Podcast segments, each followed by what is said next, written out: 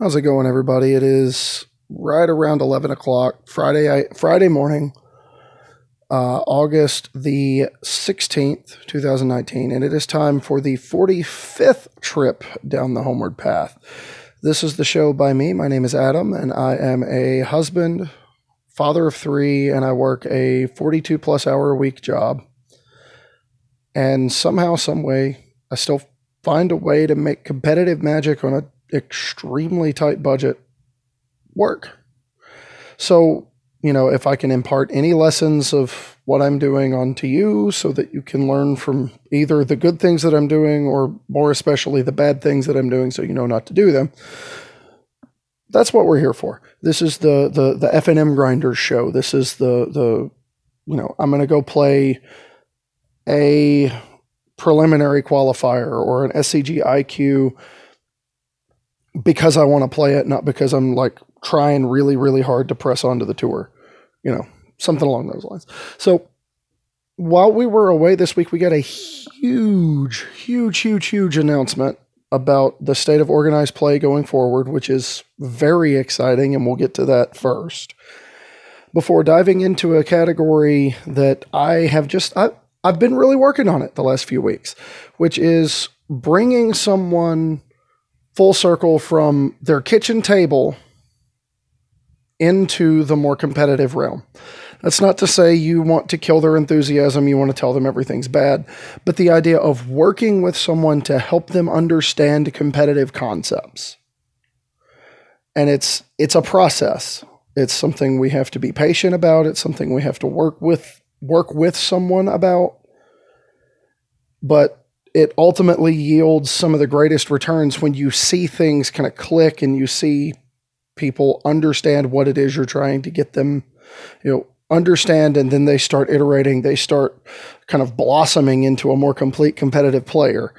And it's just, it's a really rewarding experience. And what else is a rewarding experience is if you check out our sponsor over at inkedgaming.com, uh, Use our promo code CCMTG10, get 10% off at checkout, and you will be rewarded with an outstandingly decorated playing space, which will make for a good experience for everybody sitting down to play.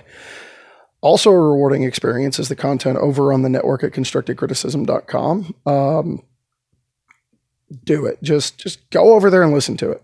It's great. Mason and Trey are really coming into their own on CC. Um, Brandon and Sean, Pauper. I mean, Pauper is as big as it's ever been right now, and they are at the forefront of analysis and discussion about the format. So, and then there's nothing quite like what John Dunning and, and family do for uh, Hive Mind and 10th Street Hooligans. So just head over there, check it all out. It's all fantastic. You know, we have the Arena Mythic cast now with uh, Spencer hosting and talking to players as they reach mythic rank on arena. You know what they were playing, what it took to get there, what they you know why they why they think their deck is good. Just do it. Just go over there and check it out. And while you're on the web, you can head over and check out the Patreon. It's patreon.com slash homewardpathmtg. And you can if you if you feel like what I'm doing is worth your hard earned money to help me keep making it, you can join our newest patron, Luke Green, in supporting the show directly. Again, Luke, thank you from the bottom of my heart. It it really is just the most humbling email to get when Patreon says, "Hey, by the way, somebody loves what you're doing enough to give you money for it." That's, you know, that's the goal with a lot of stuff, right? Just making sure that what you're doing is is so valuable to someone that they feel like they they feel like they need to help you keep doing it. That's that's the best. And I endeavor to make sure that the show always stays up to that standard and keeps evolving, keeps growing, keeps getting better. So uh, again, for you know the normal Patreon show, the show is always going to be free. There may end up eventually being some patron only content down the line. We're not quite to that point yet, just simply because because there are so few patrons. Um, and I, you know, I, would like a good cross section of like what to work on for that. But the show's always going to be free. But if you like what I'm doing enough that you want to help me do it and keep doing it and do it better, you can donate and I will make sure it goes to good use, whether it's, you know, the eventual savings to get better equipment or just the ability to go to an event so that I can share experiences both in preparation and then the event itself. Whatever the case may be, that's the majority that that is the entirety of what Patreon funds go to is either upgrading equipment or giving me an experience that I can then share with everyone else. And hopefully meet some of you while I'm there. Let's be real. So, let's dive in this week because on the topic of going to events, we've got some bombshell news when it comes to Magic Organized Play.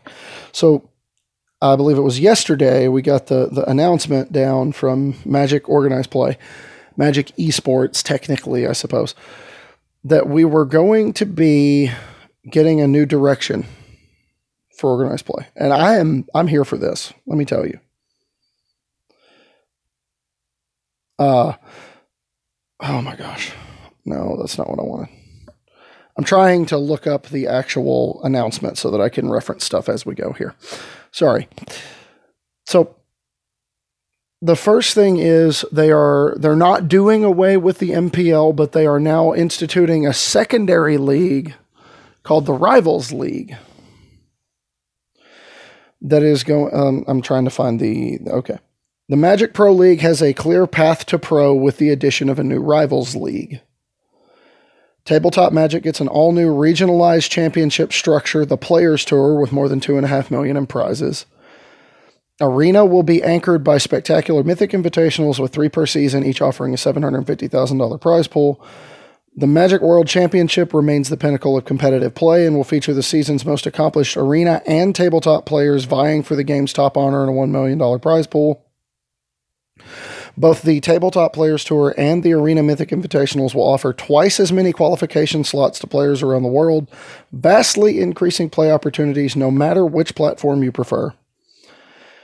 And here's one of the biggest surprises, which is in addition to Grand Prix, Premier Series events like the Star City Games Tour and the new uh, LATAM Magic Series, and I almost surely butchered that pronunciation, by Bazaar de Baghdad will offer qualification paths to the Players Tour, and we look forward to integrating more local tournament series from around the world, which is to say, they are no longer trying to shun competitors when it comes to professional series, professional tournament series, which is outstanding.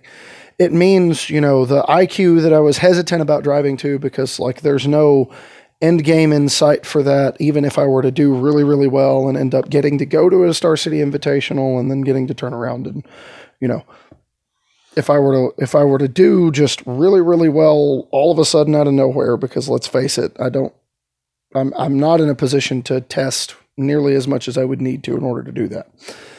But if it were somehow miraculously to happen and I got to go to an invitational and I just showed up with the best deck in the room somehow, spiked this invitational, there's actually something at the other end of it. Like there's the possibility of getting invited to a players tour event which could then turn into a trip to worlds if things go really like there's a very clear structure in place now for players who are interested in kind of flirting with the professional series, but maybe were a little bit put off by the fact that it never really seemed to go anywhere. Now, thanks to the integration of Star City Games into the framework, any like above FNM Restore Championship style event can help get you there if if that's something you want to do. And that's really exciting. So the biggest thing the, the biggest surprise here is the Rivals League. It's essentially the MPL's D League. The Rivals League will consist of 48 player 46 players as follows. The number 1 through 12 ranked digital players, which is to say the arena players holding the top 12 ranks the 1 through 12 ranked tabletop players, both of these categories are of people who are not previously in the MPL. And then the bottom 12 players from the MPL gauntlet and then the bottom four players from the previous MPL season, plus six discretionary invites, which they will use to at least conceivably help promote the brand, right? That's the idea.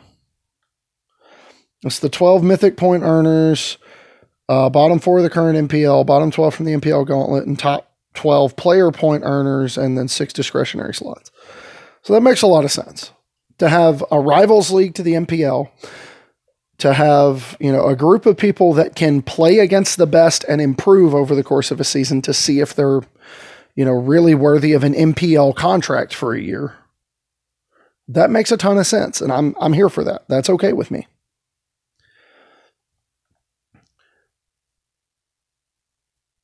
Oh, there we go. At the end of each season, they'll host a tournament that elevates the best Rivals League players to the MPL and relegates the poorest performing MPL players to the Rivals League, which is similar in, you know, baseball or basketball to someone who gets the gets the contract, goes to the professional, you know, goes to the highest level of professional and just doesn't quite do it. Doesn't quite make it there. What do we do? knock them down a level, send them down to the D, the D League, and let them work, let them develop, let them get better, and then we'll let them come back if they can show us they're they're worth giving the shot to. Says the top 16 players in the MPL automatically remain in the MPL for the next season. The bottom four players will be relegated to the Rivals League and cannot participate in the MPL Gauntlet, which is to say, the bottom four players do not get to recertify every year. The top two players from the Rivals League in both Arena and Tabletop will automatically be offered MPL contracts and won't qualify or won't participate in the Gauntlet. The Gauntlet tournament will therefore comprise 16 competitors as follows MPL players ranked 17 through 20, the Rivals players ranked 3 through 8 on Arena play, and then the Rival players rated 3 through 8 in Tabletop. The top four players from the MPL gauntlet make it into the MPL. It's that simple. So there is a very clear path in place to get from sitting at home playing arena or traveling around going and getting, you know, going to, to tournaments all the way up into the Magic Pro League, which is something we were really complaining about this time last year. We had no idea what was going to happen with all of this stuff, right? Well, now now there's a system in place. Now it makes sense. Uh, players who finish 5th through 16th in the MPL Gauntlet will be offered Rivals League contracts. All points will be reset after this tournament for the start of the new season. So, okay, here we go. And then to determine player rankings for arena and tabletop play, it says we'll be keeping for arena play, we'll be keeping the mythic points. You can be earned in invitationals, qualifiers, and mythic point challenges. There's says there's more detail on these in the section on MTG Arena events, but these are the only ways to earn mythic points. For tabletop play, we'll be tracking player points. You can earn player points at championship level events. These include the regional players tour, which is there's there's one in the US, there's one in Europe, and then there's one in like Japan, Asia, Australia. So that's cool. The fact that, you know, airfare doesn't have to be something that keeps you from getting to go to one of these events. As much as I would love to be able to qualify for one and then go to Japan because I've never been to Japan, I like the idea of making your first one a little bit less stressful and a little bit less potential for distraction by, you know, you go where you're familiar, you get to remove one of the potential stumbling blocks for long term success. And then the the consistent best finishers in the players tour meet at the end of the year at the players tour finals which is like a a pro tour featuring the best players from the players tour and then those people will go up against the MPL at the end of the year at Worlds. So that just like I'm super super excited about all of this. I uh, the the level of excitement I have for that, the fact that it just like they they streamlined it. They're being transparent. They're not. It doesn't seem like they're hiding a bunch of information about like why they pick who they do or why they're why they're uh, awarding invites to these people and not these people. Like this is much more cut and dry. This is much more what I'm here for. So like I'm I'm I'm okay with this. And then other people are going to do a much better job of breaking this down in much greater detail than I'll be able to. But for now, the best way I can describe it is Magic is finally going to be in a place where on its, you know, at its best, at its highest level, there is a clear path from where you are now to get to where you want to be if like being one of the best in the world is something you want to do. So we can we have a goal, we can, you know, we know the steps we've got to take to get there if that's something you want to do. So that's really exciting. And with all of that out of the way, let's go into our main topic this week because we're going to go from believing you might be one of the best and trying to figure out how to get there to believing maybe you want to see if you might be. Maybe you've been playing the kitchen table for a while, or maybe you're someone like me who has some some people with passing casual interest in Magic, and you want to show them the side of the game that you love. So, what is you know? It's it's easy to say, well, we're going to go from casual to competitive. Well, what's the difference between the two, right? Because there are plenty of things that I do that are considered casual Magic mainstays, namely play Commander, play a bunch of wild stuff sometimes, and you know, focus most of my attention on local events. But for me, the mindset boils down to what you're looking to get out of your play experience. If you are more a casual player than a competitive player, you are more interested in the experience of playing the game of magic. Any result that you earn while playing the game of magic is secondary to the experience of playing the game itself you want to experience cool stuff, you want to experience new stuff, you want to like you know, you're you're in really deep on the lore, you want, you know, you're building around your favorite cards, you're building around mechanics and stuff that that are cool. That to me is what casual magic is. Competitive magic on the other hand is more ruthless in nature with the goal being to position yourself the best you can to win as many games as you can. That's the difference in mindset. That's not to say you can't have one without the other. Or that's not to say you have to do one or the other. Because while I like, while I prefer to win the games that I can, and I like to put myself in a position to do that, I like to leave myself safety valves for later on when being, you know, relentless in pursuit of victory starts to kind of wear on you. It starts to kind of drag you down. You don't enjoy the game as much. So it's nice to have the ability to step back every now and then, dip back into your casual side, and just play something that's fun. Play something that's engaging, play something that's a little wild, a little wacky. So, how do we begin the process of introducing someone who has primarily only ever played casual magic. That's magic with the express purpose of just playing magic with no clear goal in sight. How do we take that person and introduce them to the idea of competitive magic without ruining their love for the game? Well, I've been working on this because I have I have a coworker uh, he played in his his first tournament a couple of weeks ago, and it was a modern event, and he had never played modern prior to that week because I didn't realize it was going to be modern until the middle of the week. So we didn't have an opportunity to test. We didn't have the ability to practice. I only have one modern deck, and it's not particularly great in and of itself. So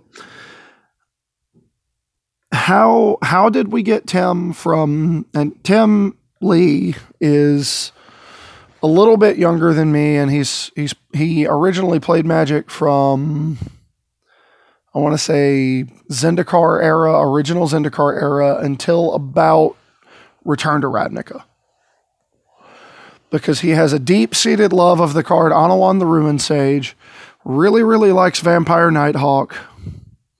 You know, all these cards that I've played with in the past, like, and just the the stuff he likes is the stuff that a lot of casual players like. You like big splashy effects. You like really cool tribal synergies.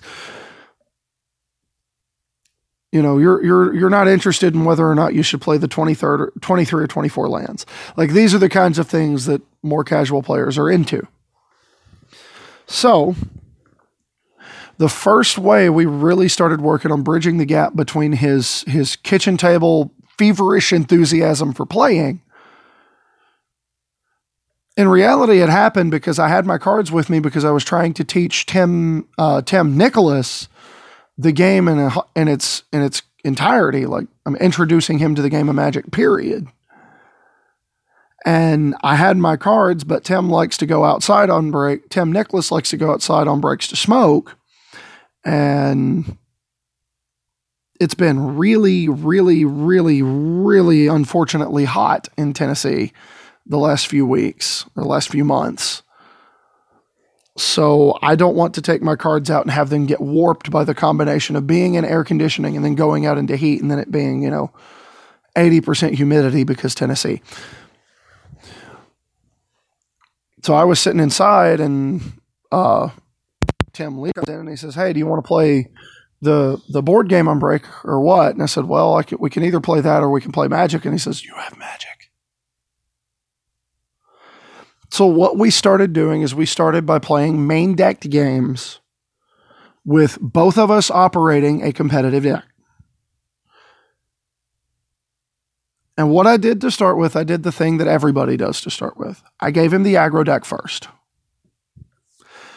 the the first aggro deck I gave him was Rakdos aggro. The streamlined, straightforward, get after your opponent's life total list that I shared on Writing in Cars with Cards episode one. That exact 60 plus a sideboard that I threw together. So, how did it go? Well, I, I mean, I always say you either win or you learn, and Tim learned a lot. Uh, he played against. What did he play against? He played against Izzet Phoenix, and then he played against uh, the Blue Black Pteramander deck that I did the tech on this week. Almost that exact 75. A few changes between when we first started versus where we are now, but the the general principle, the goal with starting where we did I wanted to sit him down and let him feel what a competitive deck feels like in his own two hands, like play with the cards, see the see the synergies come together with his own eyes. See what he could pick up on and just kind of gently nudge him in the right direction on play selections. Take great care to explain why you're making the plays you are on the other end of it. You know, if a play seems a little bit less than obvious, explain why you're doing it we had it come up uh, yesterday. We were playing the, he was playing Simic Flash versus me on Gruul Aggro. And I was down on the scoreboard. Uh, we were playing a sideboarded game. He had a Voracious Hydra with four counters that had eaten my Gruul Spellbreaker. Like, I didn't have the board there for a few turns. And he just kept attacking, and rather than chump block the Hydra, I just took the damage. Twice I took the damage. The first time because he unsummoned my second blocker. The second time because I just replayed the second blocker and I needed to, you know, be able to create a scenario where I could win the race once I removed the Hydra.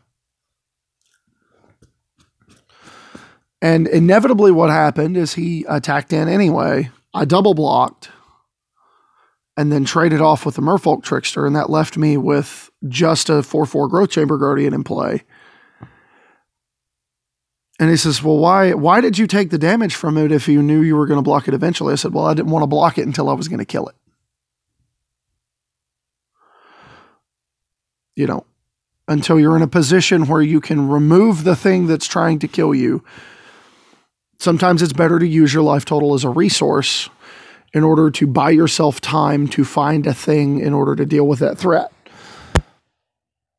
You know, be malleable, be flexible, be willing to kind of shift in and out of different roles. So, you know, that was the first step is getting him comfortable with the idea of understanding why things are happening the way they are, why decks are constructed the way they are, all of it. Step two was explaining macro archetypes. And this one's kind of hard for me because of the way that the, the way my standard decks are built right now. The blue black Pteramander deck is decidedly controlling in nature, but it has draws that feel more aggressive when they're against control decks especially after sideboard when you're jamming duress into thought erasure into you know thief of sanity. That doesn't feel like a very slow controlling draw. That feels like a draw that's going to bury your opponent in a hurry so you know explaining the differences between the macro archetypes aggro mid-range combo and control is a little bit difficult when you're playing more flexible kinds of archetypes the way that I normally do. And it's something I'm definitely having to work on. The the best example I can give him of one that really fits that mold is the Gruul deck, because the Gruul deck is decidedly aggro, borderline excessively so. 90% of the games involving the Gruul deck have been won by the pilot of the Gruul deck being just purely relentless, continuing to deploy threat after threat after threat after threat, keeping the opponent in a situation where they have to answer. And that's the goal for aggro. For mid range, it's to dominate the board, to be able to win with your bigger, more powerful cards which is why it's difficult to, you know, even though Simic Flash is functionally a mid range deck, that's what it wants to do dominate the board, you know, maintain control of the board state by having threats, by answering your opponents.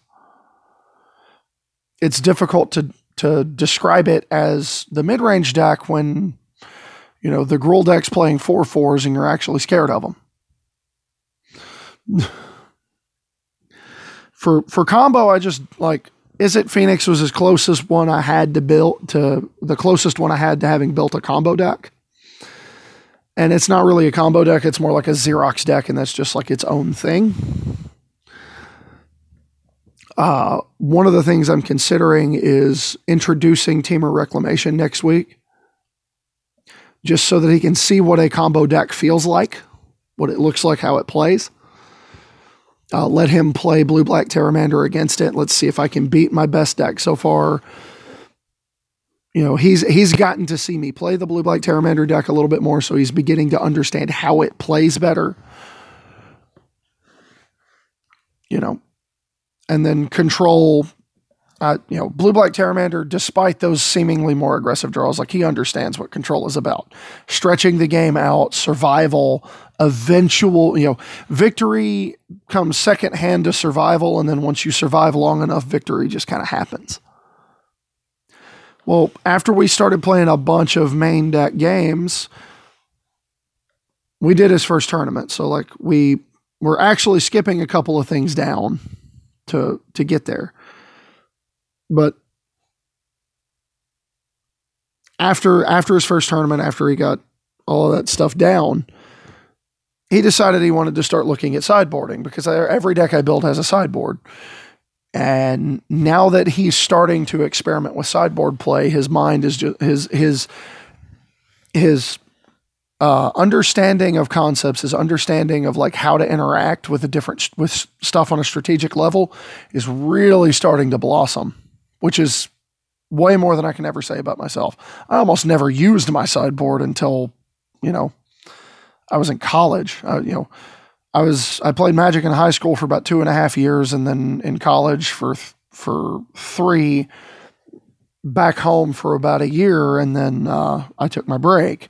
And in all that time, like out of the first seven years I played Magic, I probably used a sideboard for about three and a half of them.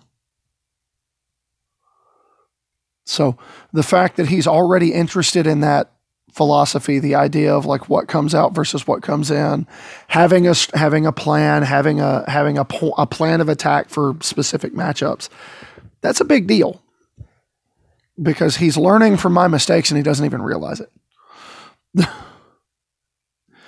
but sideboard philosophy is a big deal and it will help in in prepping for tournament play. And then ask a lot of questions, both of you, you and the person you're trying to teach. Ask them why they want to do something. Tim has a bad habit of when he's frustrated playing an aggro deck, he likes to throw burn spells at my head just to reduce my life total, and he thinks that puts a lot of pressure on me. I say, "That's," I said, "Why are you doing that?" Well, I got to get it out of my hand, and you're, you know, you can't counter it. I'm I said, okay, why would I counter that right now, even if I could? You know, I'm still at 18. Why would I counter a lightning strike upstairs? I don't need to counter a lightning strike going to my head. I said, what we need to work on, you know, it gives you a better idea of what to work on, what what the person is struggling to comprehend, what they're uh, having difficulty with. And it also helps you become a better player because you become more comfortable asking questions of people who are doing something for you. You become more comfortable explaining why you're doing what you do. And when you're when you have to explain your play to someone, it makes you play tighter, makes you play better. So that's a big deal. And then the next step I put down was take them to their first tournament, making learning new information the biggest point of emphasis. There are very few people who will make the leap from casual to competitive, playing primarily with one or two other people, and then go to their first tournament and just knock it out of the park. Just win the whole thing right away. I'm not saying it can't happen, I'm just saying it usually doesn't. So the goal with your first tournament is never never try to set the expectation really high.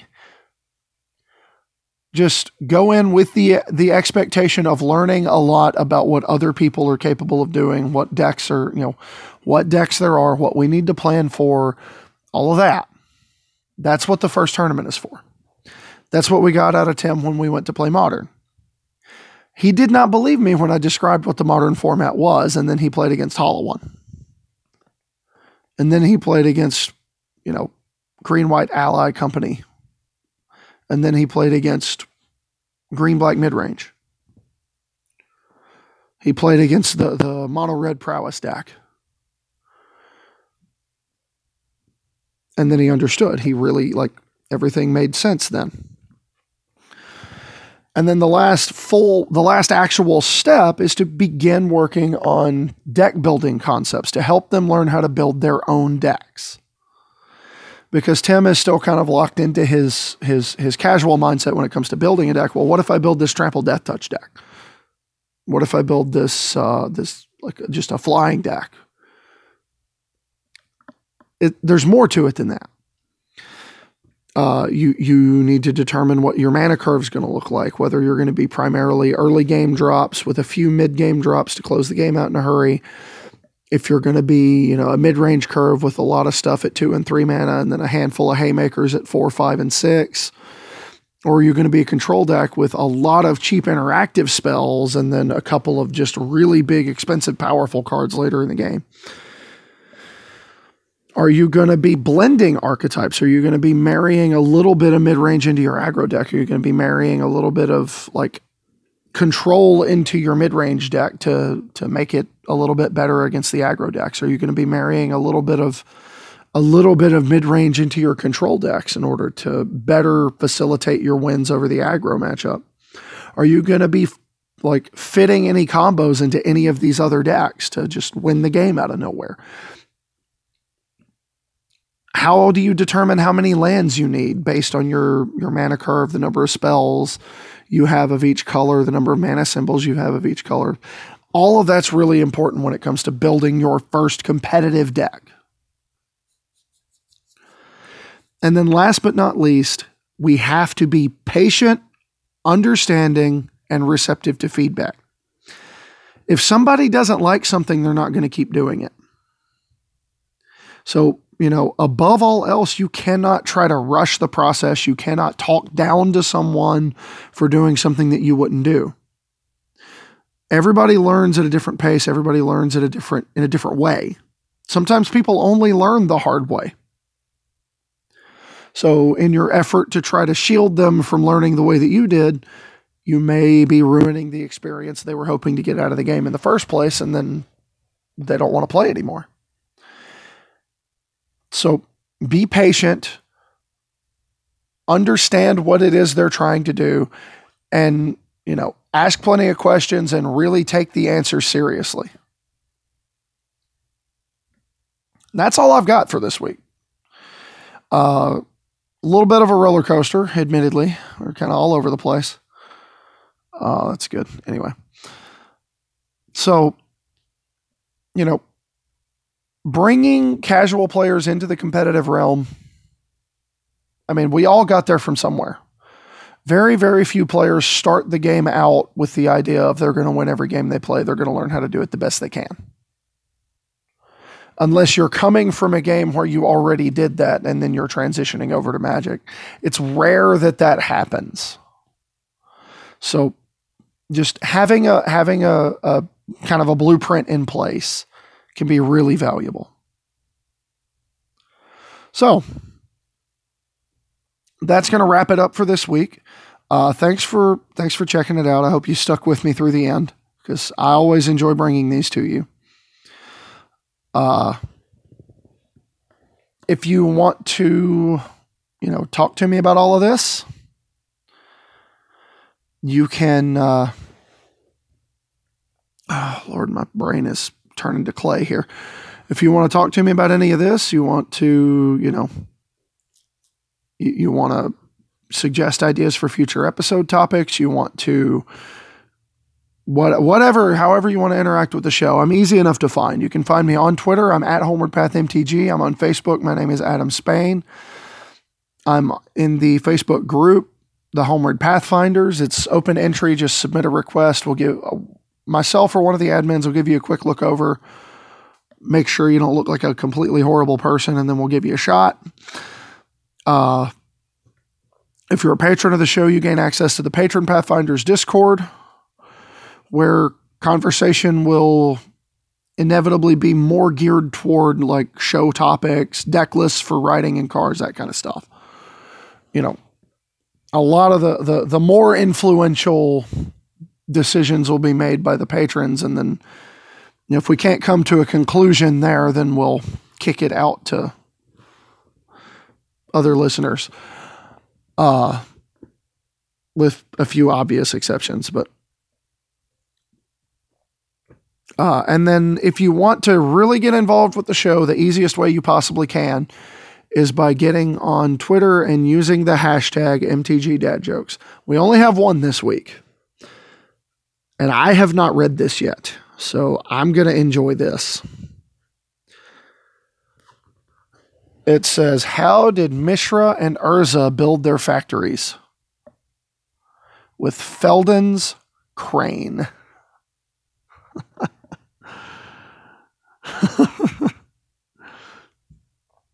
and it was brought to you, brought to us by uh, trying to uh, Shivam Bot.